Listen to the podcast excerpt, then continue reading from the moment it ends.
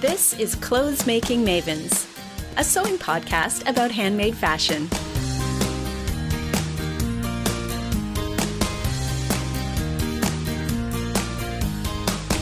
Hi, and welcome to episode nine of the Clothes Making Mavens. Hi, Helena.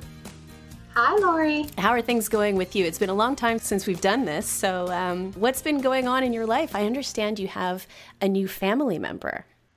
Oh, that I got a puppy, yes, uh, since we talked last, and he is just the joy of our life. We love him so much. I have tried hard to keep my Instagram free of puppy pictures. Oh, but why? Uh, why do that? Oh, well, I try to keep it uh, to sewing stuff, but also because my phone has been so full of um, pictures that I can't take many more pictures. So I mm-hmm. have to rely on my other family members. Luckily, everyone takes pictures of him constantly. So we have millions of puppy pictures, but I have honestly so many pictures of um, sewing inspiration things that I don't have room to take any more photos. I just take screenshots when right. I'm going through sewing blogs and other Instagram posts. And so I, I screenshot that and I'm all full. Right. and you can't delete those, obviously, because what would you do the next time you're in a fabric store, right? You have to go and look at your inspiration pictures and figure out what to buy, right? Right. Yeah, that's that's totally what I tell myself. Absolutely makes sense. Yeah, yeah, I hear you. Yeah, I, am down with that. That makes perfect sense to me too, and I'm sure it makes a lot of sense to uh, to people listening to this podcast right now. We're all yeah, nerding out about sewing. What is phone for? Yeah. It is for sewing. exactly. You have your priorities straight. No, no room for family pictures. Only sewing inspiration. Mm-hmm. yeah. So today's topic, we're going to talk about sojo that uh, little magic sauce when you're cranking out all the beautiful garments and feeling on top of the world, and then it just disappears and goes away. And how do you get your sojo back? So we'll we'll chat a little bit about that. Yeah, that'll be great to talk about because I know both of us are going through a slump, and sometimes life just gets in the way. I, it's it's frustrating when just like with the the photos. I don't have room for other photos. I don't room for things like my work and my family stuff because i just want to sew all day but and yet and yet. And yet you have to make a living and you have to live yeah yeah it's uh, it's true. And sometimes you have to put everything aside in order to just spend that day sewing because that's the the kind of um, you could call it self care I guess. That's what you actually need to recover from all of the crazy things that are going on in your job and your life sometimes too right?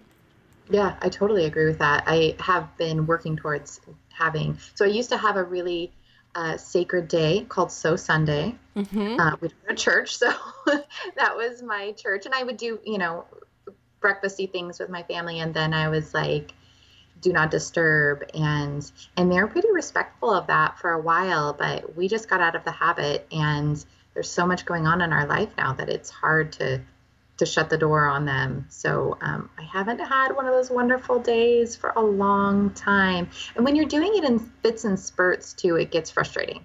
Like you have to remember where you were. You have to kind of get back in the mode. You have to make sure that all your machines are set up in the right way. And i I definitely it slows you down quite a bit. Yeah, yeah. And I have a tendency when I'm when I'm lacking in sojo to kind of start a little something over here and then kind of leave it and then go back to something else I was working on and then I just drive myself crazy because I'm changing threads constantly and you know and changing needles and exactly as you say trying to remember where the heck I was and sometimes that makes it makes it even a little bit worse for sure. Yeah. Yeah, you get kind of intimidated like, "Oh, then what should I what should I do next? Yeah. I am classically always have five or 10 projects, I think I've mentioned in the past. I like to have a lot of projects going on, but it, it gets overwhelming. And then, yeah, and then it can kind of exacerbate your sojo, your missing sojo. Yeah. I think. Yeah.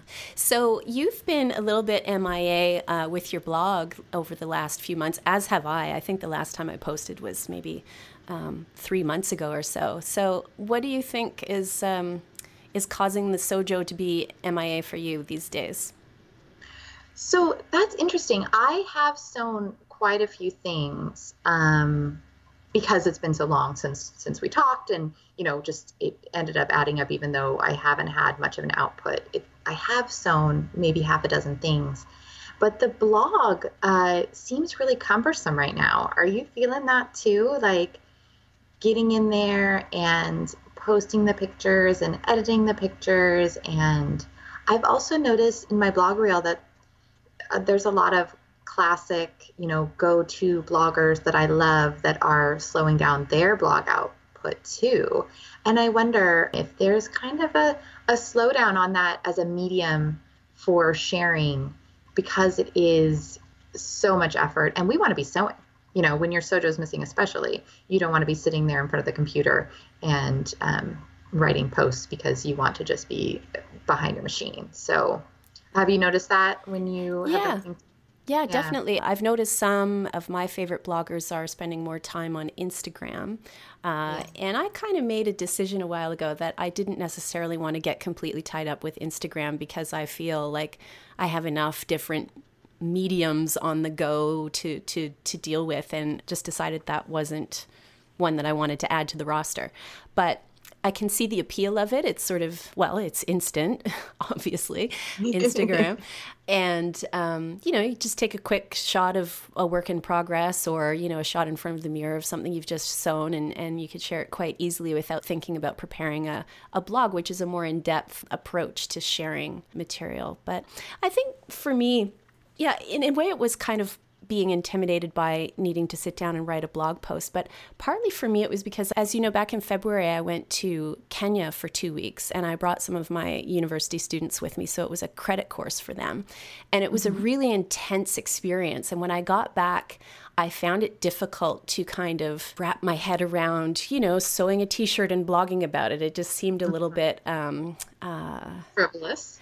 frivolous, exactly. and you know that I love frivolous things, of course. Right. But right. Um, yeah, it was um, it was kind of like a really intense personal experience too, and so I've still been processing that. And I I did mention on my blog before I went that I was going to be going on this trip, and so some readers were uh, commenting and saying they would be excited to hear about it. And so I feel like I need to have a, a blog post or two to talk about the experience on the trip, and I haven't really been in the right mind frame to get all that out.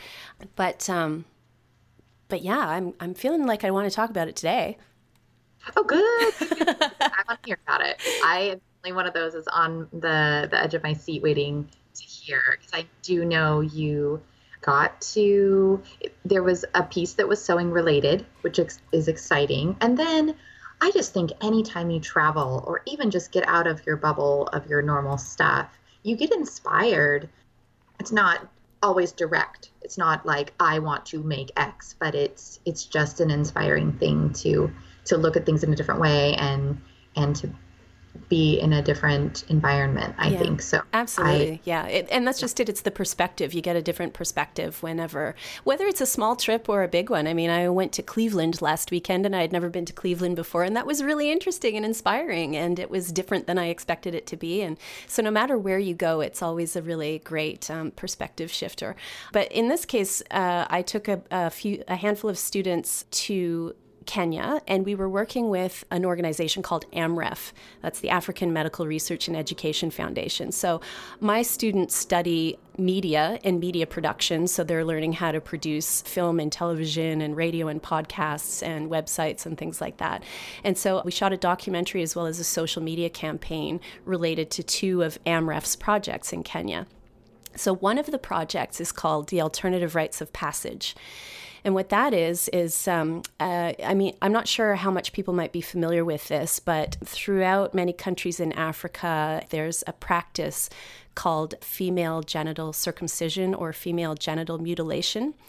And it's a practice whereby girls who are becoming women are circumcised, meaning parts of their genitals are removed. And this signifies that they are now uh, pure and they are now a woman and they're now ready to be married. Uh, and this is an ancient tradition. It's it's illegal in most of the countries it happens in, but it's still such a, a huge part of the cultural tradition that it's it's difficult to to to stop it from happening, especially when it's happening in small rural communities. So we visited a, a few rural communities in southern Kenya of the Maasai people, where this practice has been long standing. And one of the horrible things about this practice is uh, it's done without anesthetic.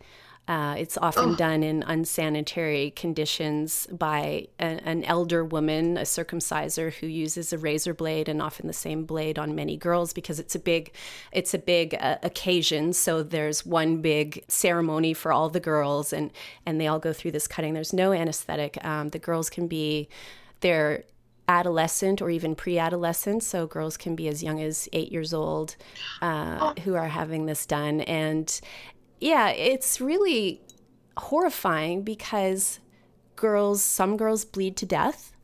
Um, oh. Other girls have horrible infections that they can die of. Um, and it can cause all kinds of health problems and uh, reproductive and sexual problems as well. In in the most extreme case of of of this tradition, uh, the clitoris is cut away as well as the internal and external labia and oh, uh, parts of the genitals may even be sewn up so uh, it becomes difficult for um, sex and childbirth. And yeah it's really sorry about the graphic details but i think it's important for us to understand yeah. Yeah what's going on and therefore why it's so important to change it. So the great news is now that the grisly details are out of the way sorry about that um, the great news is is that amref has been having a lot of great success working with communities to eradicate FGM, as it's called, female genital mutilation. So they're helping communities to institute alternative rites of passage, uh, mm-hmm. whereby all of the same celebrations and gift giving and preparation for the girls happens. All of that, all of those cultural traditions happen except for the cutting. And instead of being cut, the girls spend time learning about sexual and reproductive health. So they get a good sort of three days worth of instruction on those topics, which benefits the entire community in terms of health outcomes.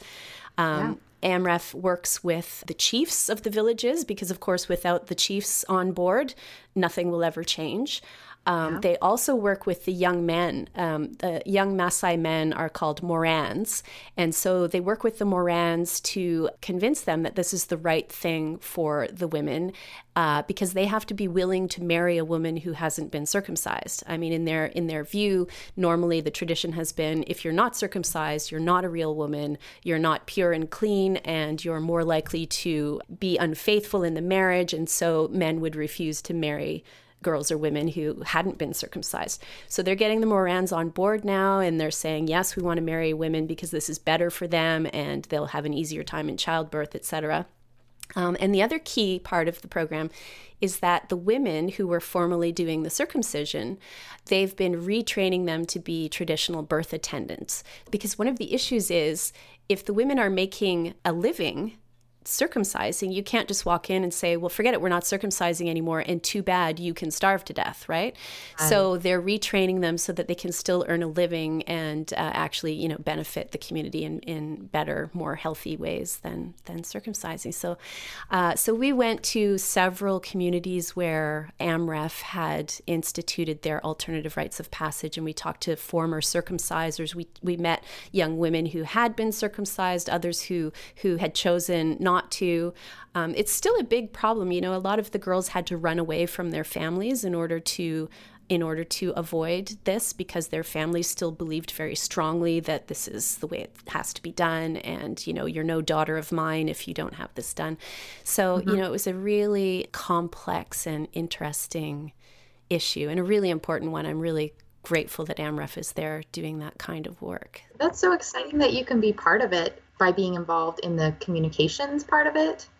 I mm-hmm. think that's really exciting that that your specialty can really help that because yeah, we're like, what each of us do, and you've got this great comp- uh, contribution you can make because you're teaching about the communication aspect. And so you're helping them make the documentary and launching the social campaign? Yeah. So my students are currently just finishing up the documentary at the moment. Should be done in, in another little while. And um, yeah, the social media campaign was with one of AMREF's other projects. So it was, they, they have a, a drop in center in a, a, large slum in Nairobi, the capital city of Kenya. And uh, it, it's the Dagoretti Child in Need project. So they have a beautiful drop in center center where kids from the slum who are at risk or who aren't in school or maybe don't have anyone looking after them can drop in whenever they feel like it. And they have um, arts based activities so they can learn drama and singing and music. Um, they also have a, a small garden and agricultural project so they can learn those skills.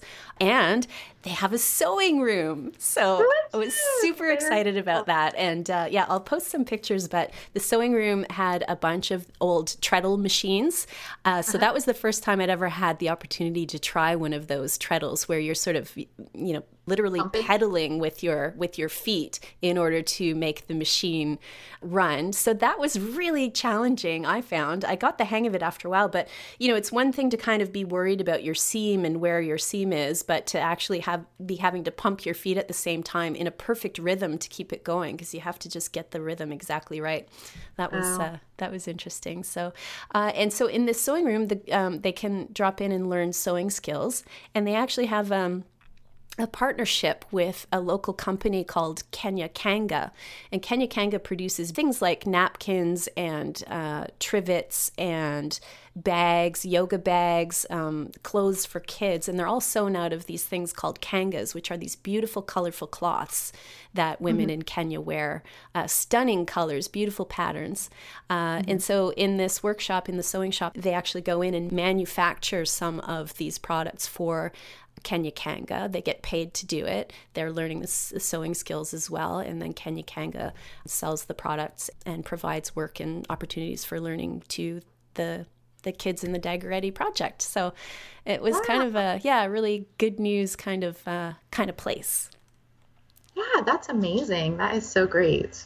And I bet because they're focused on different things there, that's going to give you some different perspective, not just the obviously the environment is so different, but also I don't, we sew for our enjoyment, we sew for like our creative outlet, but it's it's very different in that environment. So I think that would be I can see why it takes you a while it's taking you a while to process all that because there's just a lot of angles that you're thinking about and here we you know we're obsessed with sewing we talk about sewing we think about sewing and then you're seeing it from this whole other angle right and you kind of have to integrate that it's it's exciting and um and i'm sure yeah a bit overwhelming and and that's cool that you get to share that with us. I love that. Thanks. Yeah, it was uh, it was an amazing trip, and of course, um, you cannot go to Kenya without having done a bit of a safari. So we were able to go to Nairobi Good. National Park and saw you know giraffes and lions and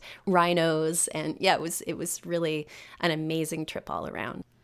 Oh, I can't imagine. That's wonderful. Mm-hmm, yeah. Mm-hmm. Yeah, so that's been occupying me lately. And then I, I, I, must admit, when I got back from that trip, fell into a bit of a depression. Just, you know, it was a big, exciting trip. And then sometimes the culture shock coming back from a developing country is interesting because you, um, you realize in developing countries we're so we're so chasing the dream. It's it's mm-hmm. get more stuff, be better, mm-hmm. do more, get mm-hmm. more. It's particularly get more stuff. Um, and so often, so many of us are not really happy. We have so much stuff, and yet, yet we're not happy. And when you go to a developing country and, and interact with people, you can sometimes realize that uh, this chasing of stuff is making us sick in more ways than one sometimes mentally ill and sometimes environmentally ill you know definitely mm. with the manufacturing and collection of all this stuff so um, sometimes the culture shock coming back is more intense than the culture shock of going there so i think that kind of made me feel a bit um, yeah, I was pretty low when I came back. So I really didn't get much sewing done. I just, you know, it was, I, yeah. Yeah, kind of dealing with the what's the point kind of a little feelings. bit. Yeah, yeah. Uh, I could totally see that. I, and I, anytime I get overwhelmed by life or by emotions, I think sewing can get affected because it's the first thing to go. It's like extraneous. But I do think that, like we discussed before, it's important to recognize that it is kind of self care when you can get to that point. Like when it feels like that to you, though it's not always, right? Yeah, it's yeah. sometimes um, I definitely can be pushing myself to do something that I don't necessarily want to do. But yeah, if you can get back to that point of this is fun. This I do this for my enjoyment and and I do this for my creative outlet and I do this for to to actually affect the environment in some cases because we are not just going out to H&M and buying, you know, 10 things. Though at the rate that I buy fabric, I don't think that I am helping. so one of the things that I did because my sojo was so low is um, I went shopping down in or up in LA. Uh-huh. And I only get there a couple times a year because it's I don't like to go alone because I don't want to drive alone up there just because the traffic stresses me out and and it's about an hour and a half depending on when I go it's you know the traffic so I went with my mom and sister so it was kind of a bonding activity but I also kind of had the goal to get some fabrics that I was really excited about so that I would um, come back and would be more excited about what I was sewing and get more in a groove there and I tell you it had the opposite effect, which is weird for huh. me. But I, because I only go twice a year, and because I only have a couple outlets for sewing here, like um, or for fabric, mm-hmm. I have Joann's. Sometimes I don't like the quality there, and um, so I went a little crazy in LA. I get so excited. And then I brought it back, and I was kind of overwhelmed by how much I bought and how, you know, oh, now I have to, to sew that up. What's going to be the best use of my time? It just kind of overwhelmed me, which isn't usually how it goes. Usually I'm just like, ooh, and I and I um, rub my hands together and I want to push up my sleeves and get started right away. And I didn't this time. So Sojo is is a a really elusive. it's a dark mystery. Go? How do we get it? Yeah, yeah. I know what you mean about having all of that fabric and it actually having the opposite effect. I, I sometimes feel if you have a huge stash, it can kind of. Uh, suffocate you, you? Yeah, you know, you, or you feel a bit of guilt around, well, I really should be sewing from that stash, and yet you're not feeling the inspiration from anything in your stash, but you know, you you don't want to allow yourself to say go and buy a new pattern or buy different fabric because the guilt of I should get through that stash is preventing you. Um, my advice, if that's what you're feeling, is go ahead and buy that new fabric if it's going to make you go sew and get you back back in the saddle. Um, that sometimes works for me, but I, I get the the the stash looming over over your head. Sometimes even just organizing your stash can be the thing that gets you back in the saddle. Like you discover something lurking in the back corner that you didn't you forgot you had. You think, "Oh, this would be perfect with that new pattern that just came out last month." And now you you know, you have the perfect marriage of pattern and fabric. So, organizing the stash I think can be a good a good way to get back in the saddle too. Yeah, and not let it suffocate me as much because I do tend to throw the new stuff in a corner because I'm going to get to it right away and I don't file it away because I have these bins and I put knits in one, I put bottom weights in one, I put dress weights in another, you know, mm-hmm. so that they're somewhat organizing. So when I get a new pattern, I go to that bin with the appropriate fabrics and then I look at it. But what I've also noticed that I think I need to do, and I would love to hear opinions from our listeners about this and from you, Lori, is I definitely, so I love to buy patterns and we have those amazing sales at Joann's here. So, um, and I love PDF patterns too, but I also like to buy the patterns at um, that are a dollar or two dollars. So I'll get a bunch of patterns, and then I'm excited about that pattern, and I go in my stash, like we talked about. I feel obligated to buy uh, to sew for my stash, and I try to mold that in to the pattern that I just bought. But I think a better way for me to think about it is actually look at the fabric and say, fabric, what do you want to be kind of um, how it's talking to me that way because I've had um, over the last six months, I have had quite a few wadders. Mm-hmm. I have mm-hmm. had, um, and I've, I've been trying more challenging patterns, so maybe that's part of it too. But it's, it's a lot of it is mirroring pattern to fabric, and yeah. if you don't get that right, it does not come out right. So that's my new like light bulb moment, and I wonder what other people think about that. How do you how do you decide what excites you about sewing. Well, yeah, and that's a tough call because I think it can go either way. I think you're right that often you feel some fabric in your hand and then you think, ah, this needs to be a you know, fill in the blank because you just know it's going to be perfect for that. But then other times you're really inspired by the design of a pattern and you think, I have to make that no matter what. And so, whether you have the right fabric or not, and maybe the pattern will sit there for a while until you do find the right one. But yes, yeah, so it can it can really go either way. And sometimes sorting out your pattern stash too is the thing that um, gets you back, gets your sojo back. Are you saying this because you can see my messy sewing room from behind the Skype? Right? Is it messy, Helena? What's going on in there? So messy. It is a disaster at this point. It is it's bad because this room is my work room and my homeschool room and um, and the put the junk in the room because mm-hmm. this is the only room we kind of let be messy. Yeah. The rest of the stuff is kind of for for public show. So yeah, yeah. Sometimes that can prevent you from feeling um, productive and creative too, right? Do you find? Yes. When when the room's oh, messy. Yes. I'm naturally a messy person too, so um, so then I think I'm naturally a messy person. This is kind of how I work or whatever. But actually, I find when I do clean up, it really gives me a burst of energy, mm-hmm. especially if my table is cleaned off and it is not cleaned off now. It's it's deep right now. So having that like surface, like that clean surface in front of you is is a big jolt of energy i think. Absolutely. I i agree so much but but admittedly my table is always and you know my sewing table is the dining room table.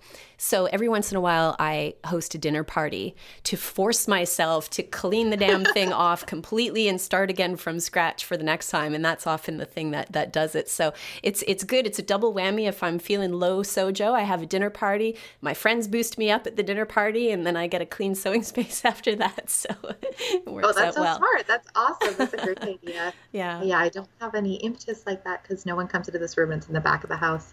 So maybe you should host we, a party in that room and then I should. yeah. Well, I'd have you over anytime, Lori. Come on over. You know, I will be there one day, Helena, for sure. I will make it down to that part of the country and uh, I want to go on one of those trips to the fabric uh, district in LA with you for sure.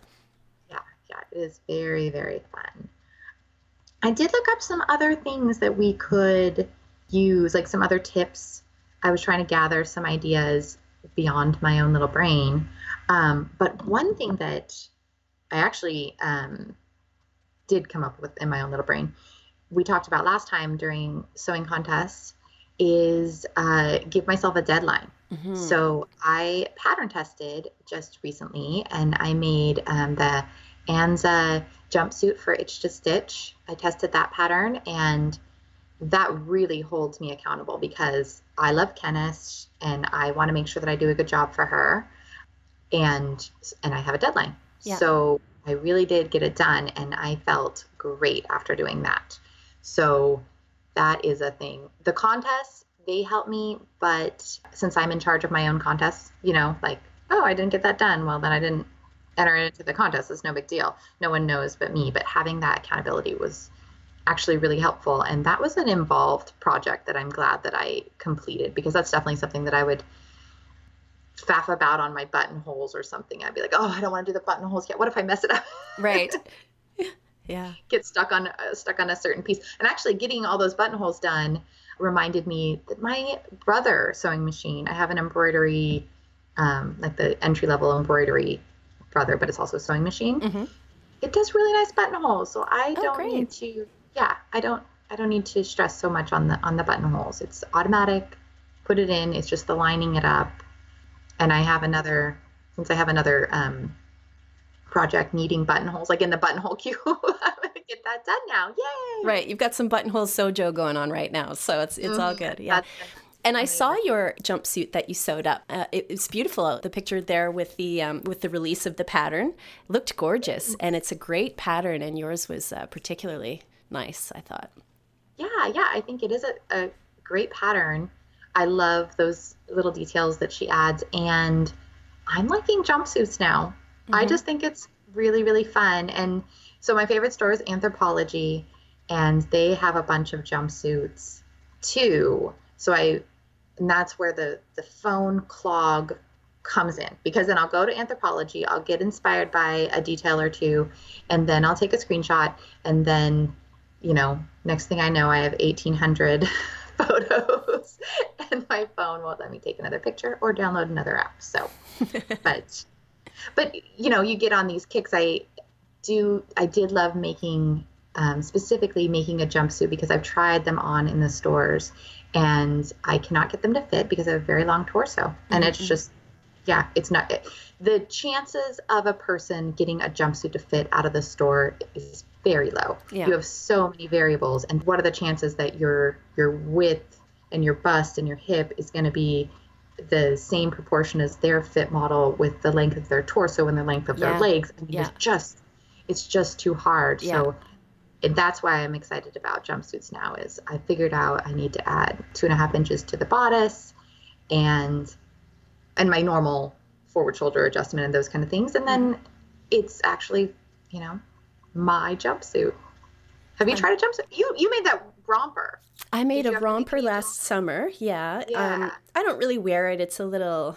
I don't know. It was sort of a lavender color, and it and it was made out of quilting cotton, um, and it was kind of a cute pattern. It had all of these like sort of cartoon drawings of uh, like poison potion bottles all over it. But I felt childish in it. So, yeah. I mean, it was fun to sew, and I'm really glad I did it because I, I thought the fabric was neat and it was a good use of it. But I'm gonna, that'll go to the Salvation Army donation, and someone, it will make someone else happy. So, and it made me happy while I was sewing it. Which, which is yeah. nice, yeah. Which is sort of um, when I was in Kenya, I bought this skirt gosh, the, the colors in Kenya were just fantastic, Helena. It was so uplifting to the spirit to be there and see all the beautiful cloths and uh, and fabrics and and uh, the kangas that women were wearing and so on, and the men too were wearing all these brightly colored things. Um, and I bought this skirt. And it's a skirt that I know I will never wear. It's huge. It's a big circle skirt, uh, floor length, but the fabric was just to die for. And uh, while I probably won't wear it, I have it hanging outside of my closet and it makes me smile every time I look at it. It's just this gorgeous waxed cotton in, in many colors and just, uh, just makes me so happy. Oh, that's a good idea. And you could always make something out of that fabric later. Yeah, I might do that. Yep. But uh, at the moment, it's just making me smile every time I see it. That is valuable, definitely. Yeah. So, do you ever pull out um, an, a super easy pattern or maybe a pattern that you're really uh, one of your TNT tried and true patterns? Is, is that something you do to get out of the Sojo slump? Yeah, so that is on my list because um, because I've had those wadders lately, mm-hmm. and because I I started the bra making. I made a test. I decided to cut it out of the nicer lace and stuff, and then immediately sewed the wrong cup into the wrong um, side of the bridge. And there's no picking that out. I mean, this is tiny little mesh, and um, I mean, and it's black on black thread, right? So, I mean, there's Ugh. just no way. So, that's that's not a thing. I I should probably not jump right into the lace and mesh. up. Lesson learned. So, and then I just finished the jumpsuit. Uh, and I had just put that on my list is that I should just sew uh, like an Inari mm-hmm, dress, mm-hmm. which I love that pattern. I've used. Yeah, that's I've a simple shift type t shirt dress almost, right? Correct. Yeah. And it, it has little sleeves and it has like kind of a cocoon shape. And I've made one and then I made a muslin. My muslin was a pajama because it was kind of a cutesy print with uh, ladybugs on it. Mm-hmm. And I, I mean, I made the, um, it's like a leopard linen that I got in the LA Garment District. It was one of my fancy special fabrics. It's lined, it's like got this metallic sheen to it, and it's not an everyday dress. But that pattern can really be an everyday dress. And I just uh, thought of the fact that I need to make more of those. I need to make it in just some wearable, wearable fabric that you know, I don't have to feel so fancy in. And man, it's a great shape for wearing every day because it's not a waistband or anything. Yeah, no worries in that department. Yeah. And you can yeah. knock that off in what, probably a couple of hours, right? Right, right. Yeah, that I think that yeah, that's definitely a good idea and one I'm going to do. I did um make recently an off the shoulder I made it out of a peasant uh, pattern, like a peasant shirt pattern that's mm-hmm. just one of those gathered around the neckline kind of things. And I cut off, cut, and it's raglan sleeve. I cut off the top just a few inches so that it would be straight across on the top and then added elastic. And that was really fun to make. And it did only take, you know, except for the fact that I had to kind of figure out where my um, elastic was going to go and mm-hmm. stuff because I wasn't working from an exact pattern. I was kind of hacking. But other than that, it only took, I think, two hours. So that does give you, and I was wearing it like the next day. So we, satisfying. It really is. And the reason I sew is definitely to make unique things, to get creative. I don't sew my own t shirts, you know, I don't sew boring stuff in general, but I could really see how it's it's fun and valuable to do that because it just makes you kind of feel like a rock star. Mm-hmm. Absolutely. Sometimes you need that. One of the things that I was reading as I shuffled around in various forums about Sojo and how to get it back was um, some people suggest that you try a different creative outlet. You know, if you can't really seem to get your Sojo on, to, to try something else. Is that something you've ever ever done when the Sojo is MIA? No, I haven't, but um, and that's part of the guilt of you know having the stash and feeling like this is my thing. I sew, I sew. I'm Helena and I sew. but uh, there, I listened to a podcast, and I will um, link it up because I can't remember the name right now. But they were talking about the 100 Day Project, which is when you do something creative for 100 days straight and post it up on Instagram. And when I thought about that, I didn't want to sew I thought, what kind of a thing would I want to do for 100 days? Because it's totally open. You get to choose your own challenge, right? Mm-hmm. And I thought, I don't want to sew for 100 days straight, or I can't think of anything that I would be want to do. But what I like about that challenge is since you're doing it for 100 days, there's not a lot of pressure. You just do it, and then the next day you're doing another one. So I was thinking about trying something new like painting or like drawing or something because you just I feel like every sewing project is it has to work out and I think through all the steps and all this, but this is more like if you're doing it every day, you can't spend a lot of time on it and you can't invest a lot of emotional energy in it. You can do the next one the next day. So it is an interesting idea that I just recently thought about, didn't commit to. Right. Because I'm pretty busy right now. yeah. Too much going on. But, yeah. but it's interesting to think about yeah, it's a great concept. It's uh, one of those things that pushes you outside of your, especially if you choose something, as you say, that isn't in your normal um, wheelhouse, pushes you outside of your normal boundaries and figure out something new. Yeah. Do you um, do you knit or um, do one of your other hobbies? Yeah, I, I, well, I always have a knitting project on the go. I just finished a complete disaster, and I'm really, oh. really pissed because I've been knitting this sweater for like six months or more. I mean, not oh. constantly, but certainly off and on. And it's got all this complicated color work, and the fit is a complete disaster. So it's piled in the corner right now. I'm too angry to look at it. I'm, I, am i am sure that I can rescue it, probably with the serger. I have taken a serger to a knitted sweater before with with some success success. So uh, I think it's rescuable. But um, yeah, that's um, that's. Oh, yeah. but the other I... thing that I find that I do when if I'm not too keen on knitting and you know don't have the sojo, the thing that I seem to turn to is baking. And I think the reason I do that is because it's like a really fast like you you decide to do it, you whip it up and it's done in an hour and it's a tangible immediate result. Whereas sometimes with sewing you know you're in a complicated project and it's taking a while or you're or you're a little bit intimidated by the next step or you don't want to do the buttonholes as you say or whatever it mm-hmm. is. But with baking it's just such a I mean, unless you choose to do a, a five tier wedding cake or something, which I certainly don't, but you know, just baking some muffins or and then you have this wonderful thing to eat too. So that seems to be the the creative outlet that kind of gets me through the times that i don't really want to engage in something more uh, more intense.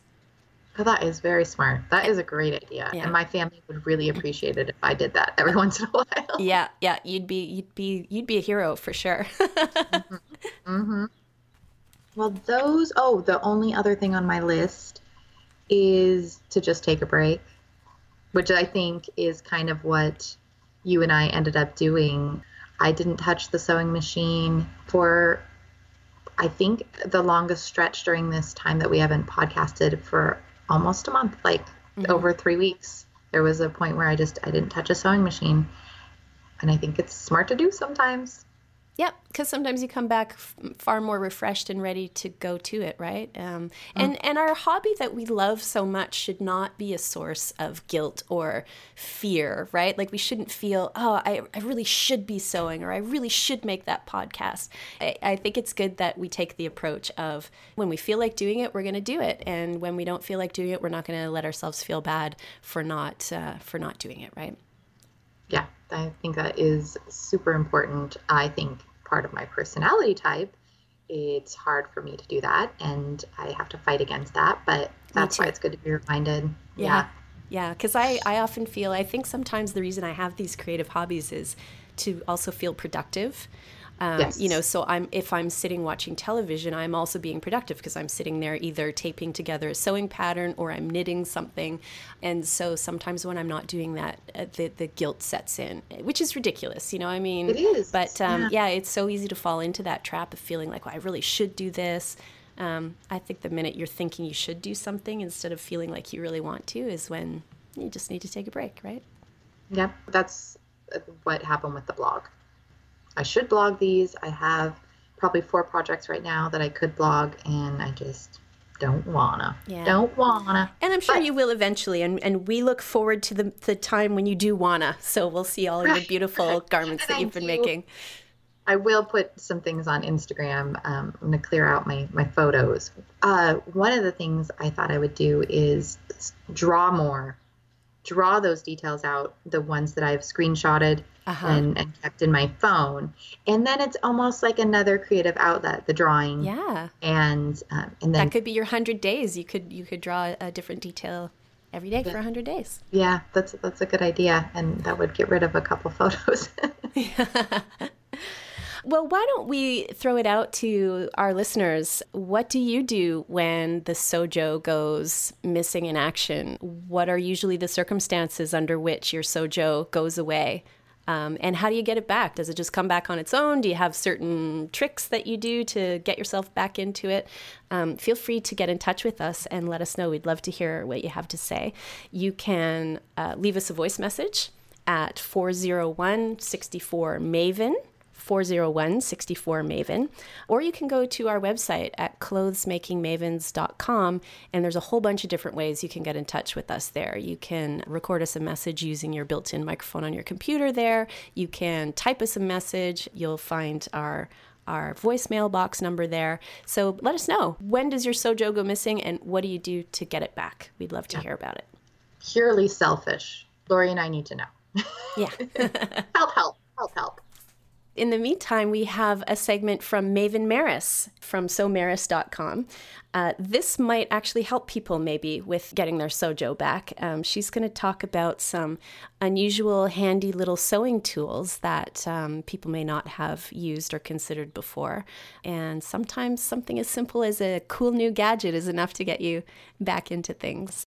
Okay. Maris has some handy tools that you might not know about that she has learned about in her years of sewing. They're secret tools that, since she's tried every tool in the toolbox, she can really zero in on which are handy, which are valuable, and um, she's done the review process for us. Thanks, Helena. I don't know if I've tried every tool in the universe, but I would be willing to say I've tried about 95% because I love tools and uh, I think they really make our jobs as sewists much easier, and I love taking advantage of things that make the whole process more interesting, more fun, faster, slicker, whatever. So, I have a couple of things that I really like and you might have heard of these or used these yourself and or maybe some of these things will be new to you something that's relatively recent addition to my toolbox is called an elastic threader and these are just little plastic uh, pieces and they're made by Dritz. It, it's possible they could be made by another company.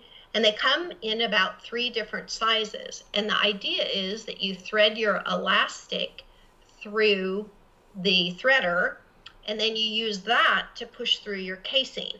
And I don't know about you, but I've spent most of my life threading casing using a safety pin, which is pretty laborious and very hard on your hands. And this makes the process much, much faster and easier. I think they're great. They're not expensive, super handy tool to have in your toolkit. Another thing I really like are tweezers.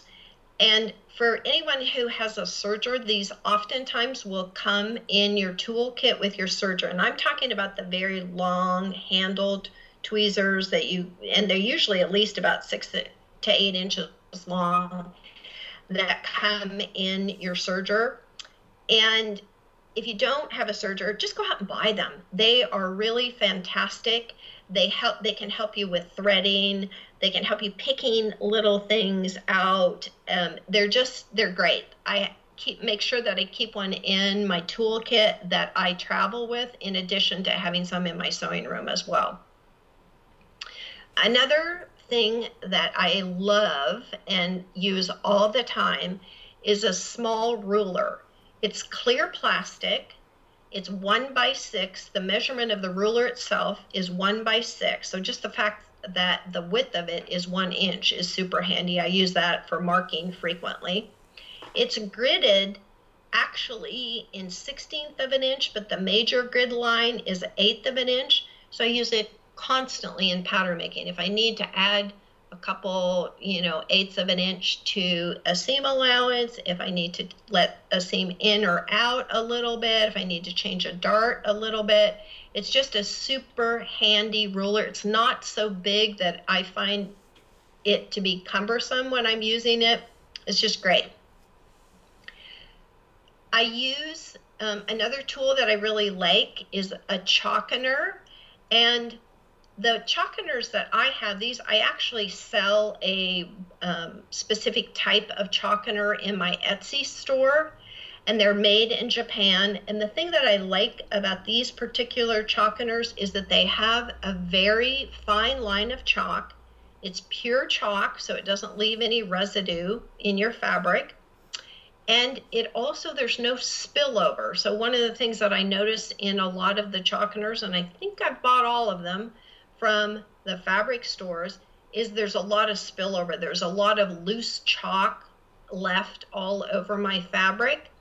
And the the chalkeners that I have, it's just a very fine line of chalk. So it's it's just great for some types of marking. It's like other marking tools. There's no, unfortunately, not one marking tool that works in every situation. But if you're looking for chalk, that's a good one. Another thing I'd like to talk about are pins. I particularly like silk pins. Um, I think sometimes it's a little bit difficult to find high quality pins in fabric stores. The point's not sharp enough, the head isn't glass. Um, so if it's plastic, you can melt it under your iron. There can just be lots of different problems with pins. The silk pins are really good. Again, I happen to sell Japanese silk pins in my Etsy store. Not trying to be a commercial here, but they are a really high quality silk pin. You also, but they're not, silk pins are not universal. You can't use them in every application. The, you also need a little bit heavier duty pins, quilting pins, or, you know, things like that, where the shaft is a little bit thicker for some of the heavy duty fabric that you might be sewing with. And if you haven't tried Wonder Clips, those are amazing, and I use those frequently. And I particularly like them for synthetic fabrics and things when I'm doing bag making, if the fabric that I'm trying to sew through is really thick or if it's pleather or leather, things like that, you know, wonder clips are definitely the way to go. And one last, oh no, I have two more. Um, I'm sure you all have a seam ripper because you can't sew without a seam ripper. However, if you're using that stupid little seam ripper that came with your sewing machine or came in some kit, throw it away and go get a seam ripper with a larger blade and a larger handle so that your hand doesn't get so tired from ripping. That will make a world of difference. And the last thing that you might never have thought would be a good sewing tool is a dental mirror.